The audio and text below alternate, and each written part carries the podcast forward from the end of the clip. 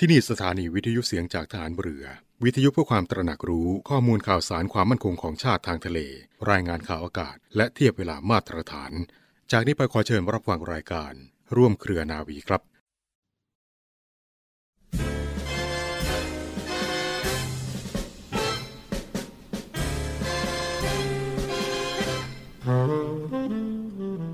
ความสามัคคีนั้นอาจหมายถึงความเห็นชอบ เห็นพ้องกันโดยไม่แย้งกัน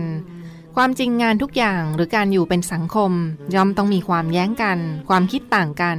ซึ่งไม่เสียหาย แต่อยู่ที่จิตใจของเรา ถ้าเราใช้หลักวิชาและความปรองดองด้วยการใช้ปัญญา การแย้งต่างๆ ย่อมเป็นประโยชน์ ถ้ามีรากฐานของความคิดอย่างเดียวกัน รากฐานของความคิดนั้น คือแต่ละคนจะต้องทำให้บ้านเมืองมีความสุข และมีความเป็นปึกแผ่น พระราชดำรัสของพระบาทสมเด็จพระบรมชนากาธิเบศรมหาภูมิพล อดุญเดชมหาราช บรมนาถบพิตร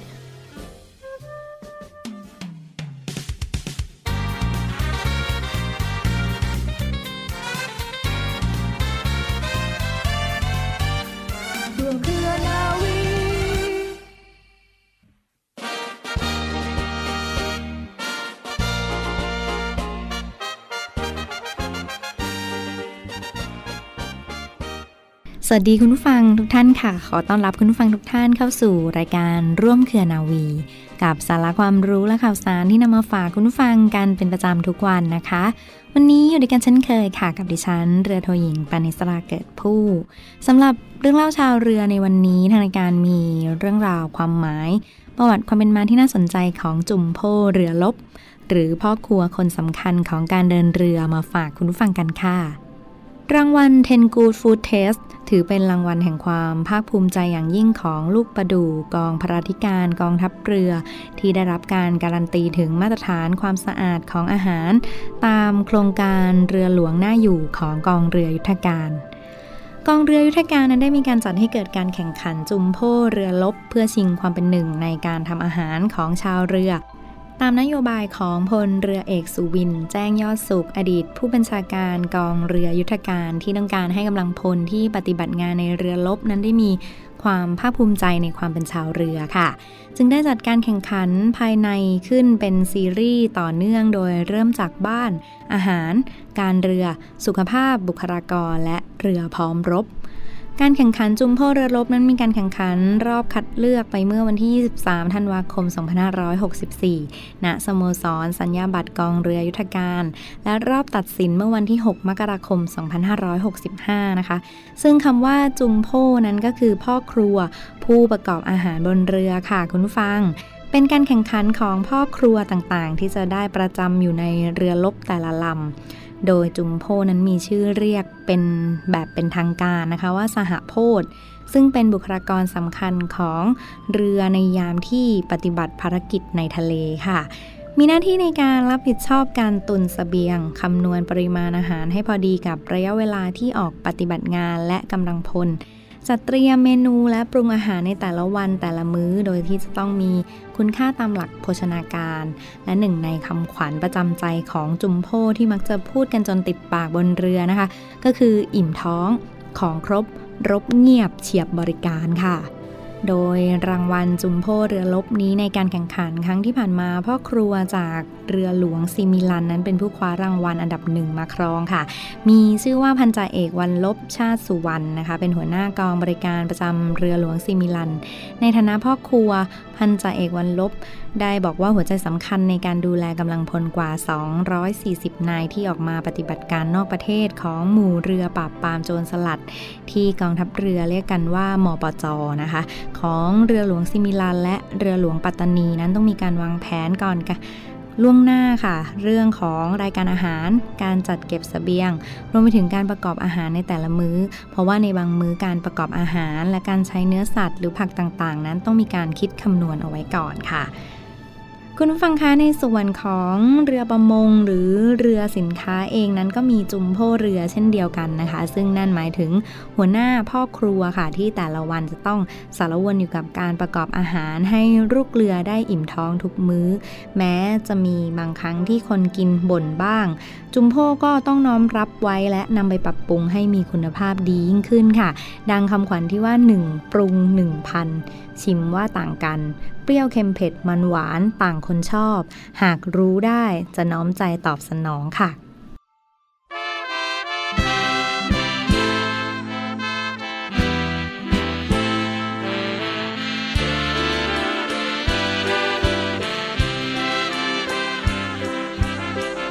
ลูกนาวีผู้มีวินั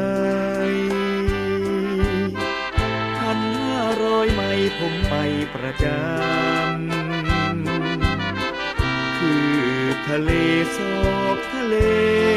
ฝนเทลงซ้ำคลื่นหอมกระนำช่ำชื่นรื่นรมจิตเบิกบานสื่อสารนาวีเรื่องวารีชีวีสุขสมดอกประดู่ไม่รู้โรยกลิ่นโชยชวน โบยสวา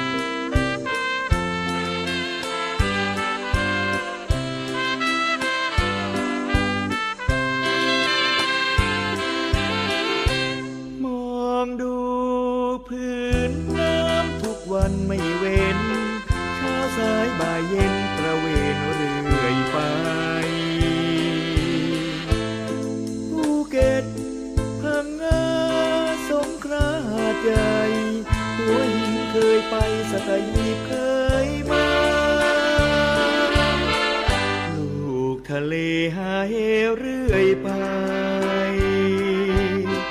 มองโลกกว้างไกลรวมเครือนาวา ไม่เคยไปกลับได้ไป ท่องในทารา เที่ยวทุกเมืองข้าชื่นชีวานา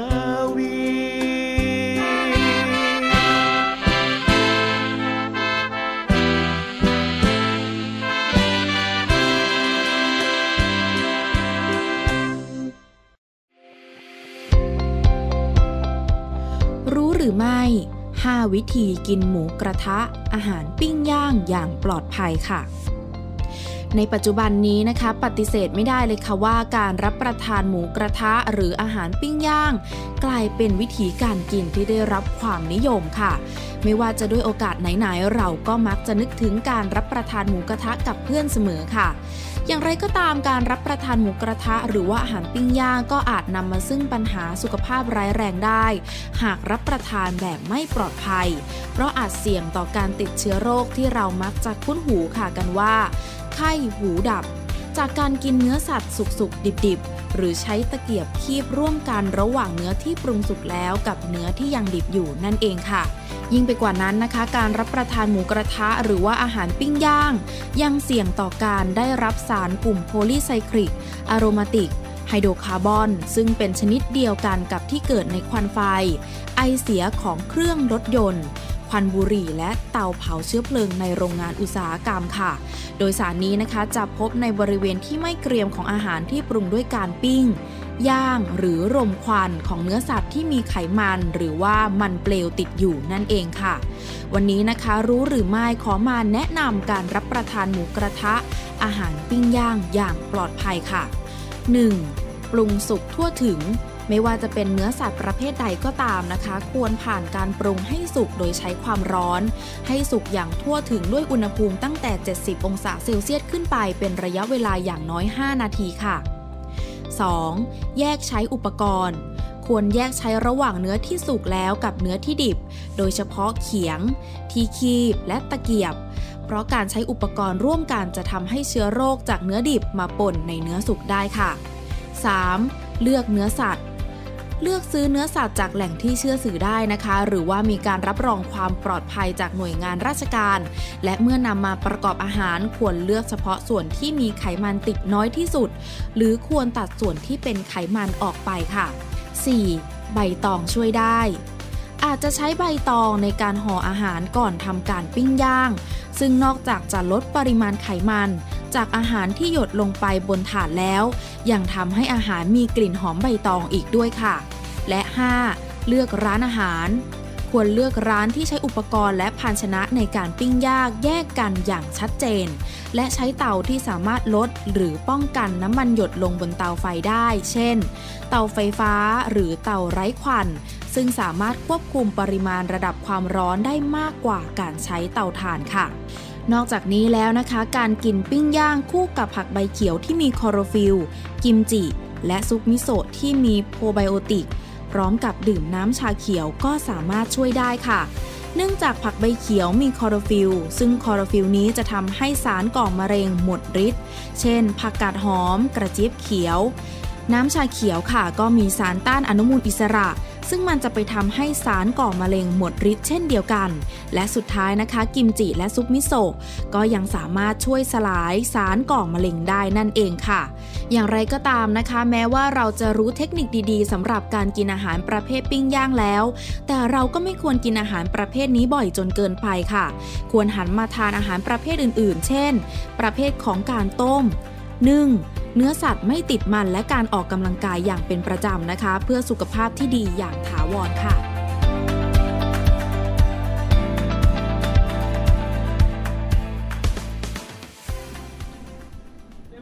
และต่อเนื่องกันที่อีกหนึ่งข่าวสารกิจกรรมในส่วนของกองทัพเรือที่จะกำหนดจัดขึ้นในวันพุธที่ 25 มกราคม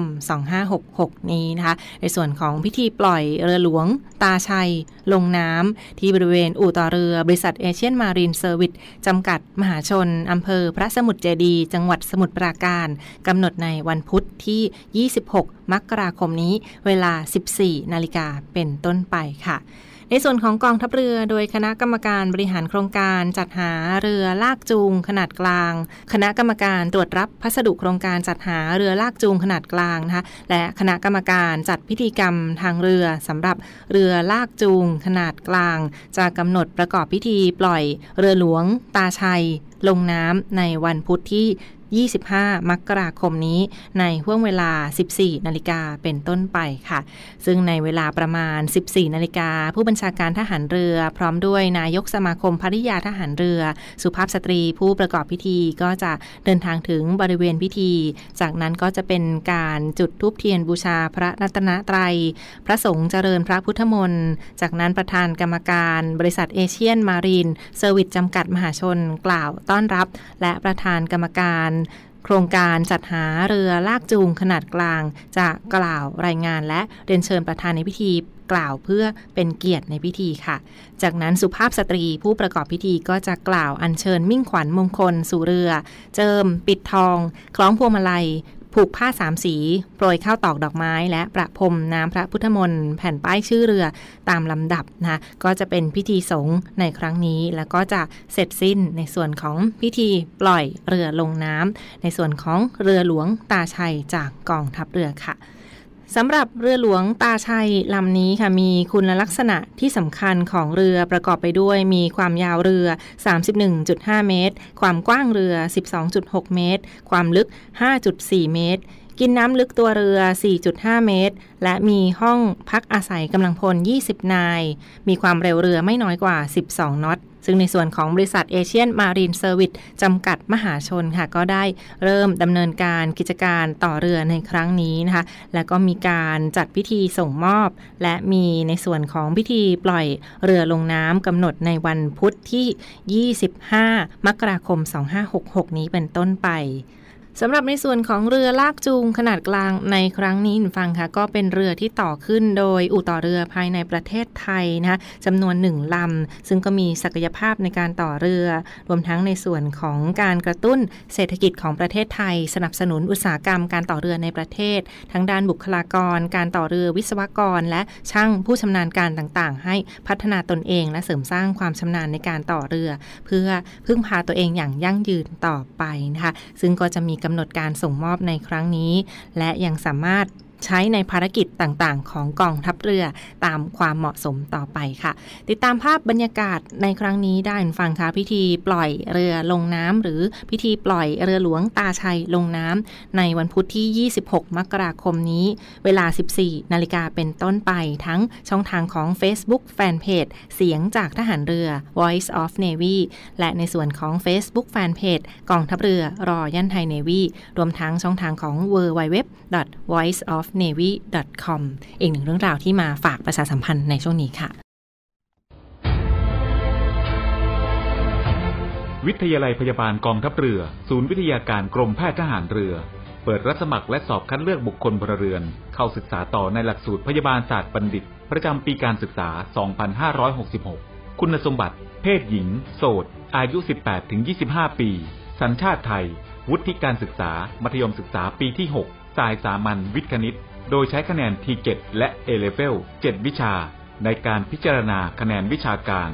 ศึกษาระเบียบการสมัครและสมัครผ่านทางอินเทอร์เน็ตเท่านั้น สนใจสมัครได้ที่ www.rtncn.ac.th ตั้งแต่บัดนี้จนถึงวันที่ 28 เมษายน 2566 และชำระค่าสมัครภายในวันที่ 30 เมษายน 2566 สอบถามรายละเอียดเพิ่มเติม โทร 024752614 ระหว่างเวลา 9 นาฬิกาถึง 16 นาฬิกาทุกวันราชการ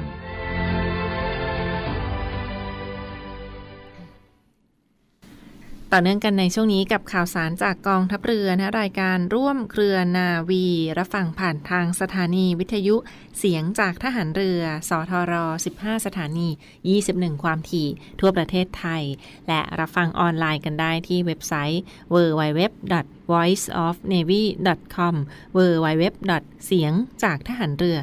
.com ค่ะ รวมทั้งช่องทางของพอดแคสต์และ Spotify ได้เช่นเดียวกันที่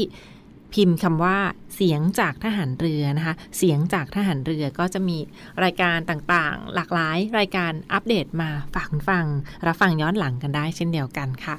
วันนี้มีอีกหนึ่งข่าวสารประชาสัมพันธ์มาฝากกันนะเป็นในส่วนของกองทัพเรือโดยโรงเรียนนายเรือ โรงเรียนนายเรือกำลังจะเปิดรับสมัคร นักเรียนนายเรือประจำปีการศึกษา 2566นะคะเปิดรับสมัครนักเรียนนายเรือประจำปี 2566 ในเดือนกุมภาพันธ์ 2566 นี้นะเดือนกุมภาพันธ์นี้ เดือนเดียวเท่านั้นที่จะเปิดรับสมัครสอบ นักเรียนเตรียมทหารในส่วนของกองทัพเรือ หรือนักเรียนนายเรือประจำปี 2566 ในครั้งนี้ เริ่มต้นปีใหม่กันแล้วก็มาดูรายละเอียดข่าวสารประชาสัมพันธ์กันได้ ซึ่งเขาก็เปิด 1 ปี 1 ครั้งเท่านั้นกับการสมัครสอบของโรงเรียนนายเรือและนักเรียนนายเรือประจำปีนี้ น้องๆ ท่านใดที่มีคุณสมบัติตรงตามเงื่อนไขหรือว่าคุณพ่อคุณแม่ ผู้ปกครองท่านใดที่สนใจจะพาบุตรหลานเข้ามาสมัครสอบ เป็นนักเรียนเตรียมทหารในส่วนของกองทัพเรือนะคะ เรียนฟรีมีเงินเดือน จบแล้วมีงานทำต่อยอดอนาคตกับกองทัพเรือกันได้แน่นอน สุภาพบุรุษทหารเรือ ในส่วนของโรงเรียนในเรือประจำปีนี้นะคะ น้องๆที่มีคุณสมบัติ ตามเงื่อนไขค่ะก็คือ อายุระหว่าง 16 ปีถึง 18 ปีบริบูรณ์นะคะ16 ถึง 18 ปีบริบูรณ์ หรือวุฒิการศึกษาชั้นม .4 มัธยมศึกษาปีที่ 4 หรือเทียบเท่าค่ะ ก็ลองสมัครสอบเข้ามาได้น้องๆเพศชายที่อายุ 16 ถึง 18 ปี และวุฒิการเรียนชั้นม .4 มัธยมศึกษาปีที่ 4 หรือเทียบเท่านะคะ ก็ลองสมัครสอบเข้ามาได้ ซึ่งเขาก็จะเปิดสมัครสอบทางอินเทอร์เน็ตเท่านั้นนะทางเว็บไซต์ของกองทัพเรือหรือโรงเรียนนายเรือ เว็บไซต์เดียวเท่านั้นค่ะ ก็เป็นเว็บไซต์ทางการของโรงเรียนนายเรือคือ www.rtna.ac.th www.rtna.ac.th นะคะ ถ้าเป็นเว็บไซต์อื่นนะเป็นเว็บไซต์แอบอ้างที่อาจจะหลอกเสียเงินได้ ดังนั้นก็เข้าไปดูรายละเอียดที่เว็บไซต์ทางการของกองทัพเรือเท่านั้นที่ www.rtna.ac.th ค่ะโรงเรียนในเรือเมื่อสมัครสอบหรือว่าศึกษาต่อเรียบร้อยแล้วคุณฟังคะ น้องๆที่มีคุณสมบัติตรงตามเงื่อนไขและได้ ศึกษาต่อในโรงเรียนในเรือก็จะมีประสบการณ์ด้านวิชาชีพการทหารเรือ เพื่อปฏิบัติงานในราชการในส่วนของกองทัพเรือ ปลูกฝังความเป็นผู้นำมีคุณธรรมสำนึกในหน้าที่และความรับผิดชอบ ยึดมั่นในการเทิดทูน สถาบันชาติ ศาสนา และพระมหากษัตริย์นะคะ และก็ได้ศึกษาต่อความรู้ด้านวิศวกรรมศาสตร์ สาขาต่างๆ และวิทยาศาสตร์ สาขาของกองทัพเรือกันด้วย ศึกษาเกณฑ์ตามหลักสูตรของโรงเรียนนายเรือ เมื่อเรียนจบเรียบร้อยแล้ว ศึกษาเรียบร้อยแล้วค่ะ ก็จะได้วุฒิระดับปริญญาตรี วิศวกรรมศาสตร์บัณฑิต หรือวิทยาศาสตร์บัณฑิต และได้แต่งตั้งยศเป็นว่าที่เรือตรี หรือว่าที่ร้อยตำรวจตรี ในส่วนของกองทัพเรือ หรือว่ากองบังคับการตำรวจน้ำต่อไปด้วยนะคะนักเรียนในเรือทุกนายค่ะก็จะ ได้รับทั้งเงินเดือน เรียนฟรี มีที่พักอาศัย มีอาหาร เครื่องแต่งกาย และสิทธิในการเบิกค่าสวัสดิการรักษาพยาบาลต่างๆ ตามที่ราชการกำหนดด้วย หรือว่าถ้าเรียนดีผลการเรียนเก่งค่ะก็จะได้ทุนการศึกษาไปเรียนต่อประเทศต่างๆ ด้วย ไม่ว่าจะเป็นประเทศของโซนสหรัฐอเมริกา รัสเซีย สเปน เยอรมนี ออสเตรเลียนะคะ จีน ญี่ปุ่นและเกาหลีก็มีทุนการศึกษาให้เรียนต่อกันด้วย ปีละ 3-5 ทุนเลยทีเดียวค่ะ น้องๆนนักเรียนในเรือท่านใดที่มีคุณสมบัติตรงตามเงื่อนไข และก็มีผลการศึกษาดี ศึกษาต่อต่อยอดอนาคตกับกองทัพเรือด้วยนะคะ หรือว่าถ้ามีความสามารถพิเศษก็ยังสามารถ สอบสมัครต่อในด้านต่างๆ เช่น เป็นนักบินของกองทัพเรือ เป็นนักโดดร่มของหน่วยบัญชาการนาวิกโยธิน เป็นนักทำลายใต้น้ำจู่โจม หรือเป็นซิลของหน่วยบัญชาการสงครามพิเศษทางเรือกองเรือยุทธการ เป็นนักประดาน้ำของกรมสรรพาวุธทหารเรือนะคะ หรือว่าเป็นต้นหนอากาศยานก็จะมีรับเงินเดือนเพิ่มพิเศษรายเดือนให้เพิ่มเติมอีกด้วยเช่นเดียวกันค่ะ ดังนั้น ท่านใดที่มีคุณสมบัติตรงตามเงื่อนไขค่ะวุฒิการศึกษาดีก็ยังศึกษาต่อทั้งปริญญาโทปริญญาเอก ทั้งในประเทศไทยหรือต่างประเทศต่างๆ โดยทุนของกองทัพเรือได้เช่นเดียวกันนะคะ ดังนั้นถ้ามีคุณสมบัติตรงตามเงื่อนไขและสนใจจะมาเป็นส่วนหนึ่งของกองทัพเรือ ปีนี้ค่ะก็เตรียมตัวให้พร้อมกำลังจะเปิด รับสมัครกันในเดือนกุมภาพันธ์ 2566 นี้เท่านั้นนะคะ1กุมภาพันธ์ถึง 28 กุมภาพันธ์ 2566 นี้เท่านั้นเข้าไปดู รายละเอียดกันได้ที่เว็บไซต์ www.rtna.ac.th www.rtna.ac.th ช่องทางออนไลน์ อินเทอร์เน็ตช่องทางเดียวเท่านั้นนะคะ ซึ่งเขาก็จะมีรายละเอียดบอกไว้อย่างชัดเจนเลยทีเดียว หรือโทรเข้าไปสอบถามกันได้เช่นเดียวกันค่ะ ที่หมายเลขโทรศัพท์ 024753995 และ 02475 7435 ในวันและเวลาราชการ อีกหนึ่งข่าวสารประชาสัมพันธ์จากโรงเรียนนายเรือในช่วงนี้ค่ะ และทั้งหมดก็คือเรื่องราวจากรายการในวันนี้ขอขอบคุณทุกท่านที่ติดตามรับฟังนะคะ พบกันได้ใหม่ทุกวันเวลาประมาณ 12 นาฬิกาเป็นต้นไปทางสถานีวิทยุเสียงจากทหารเรือ วันนี้ดิฉันนาวาโทหญิงเจรัชยาศรีอรุณและเรือเอกจรันแสงเสียงฟ้าลาทุกท่านไปก่อน สวัสดีค่ะ เนื่องในวันทหารผ่านศึก 3 กุมภาพันธ์ 2566 องค์การสงเคราะห์ทหารผ่านศึกในพระบรมราชูปถัมภ์ได้กำหนดจัดพิธีบำเพ็ญกุศลทางศาสนา และพิธีวางพวงมาลา เพื่อคารวะดวงวิญญาณทหารกล้า ภายใต้ชื่องาน เชิดชูเกียรติทหารกล้า 3 กุมภาพันธ์ วันทหารผ่านศึก ณ อนุสาวรีย์ชัยสมรภูมิ ตั้งแต่เวลา 9 นาฬิกาเป็นต้นไป เพื่อเป็นการร่วมรำลึกถึงวีรกรรมความกล้าหาญและความเสียสละของเหล่าวีรบุรุษทหารผ่านศึก จึงขอเชิญชวนประชาชนชาวไทยทุกหมู่เหล่า ร่วมบริจาคเงินเพื่อสงเคราะห์ทหารผ่านศึก และครอบครัวผู้ยากไร้ ให้มีขวัญกำลังใจในการดำเนินชีวิตอย่างมีคุณภาพ โดยสามารถร่วมบริจาคได้ที่ บัญชีองค์การสงเคราะห์ทหารผ่านศึก เพื่อสงเคราะห์ทหารผ่านศึก และครอบครัวผู้ยากไร้ ธนาคารทหารไทยธนาชาติ สาขาโรงพยาบาลพระมงกุฎ บัญชีออมทรัพย์ เลขที่ 038-731-1939 สอบถามรายละเอียดเพิ่มเติมได้ที่ 02-354-8587 ต่อ 41235 และ 41236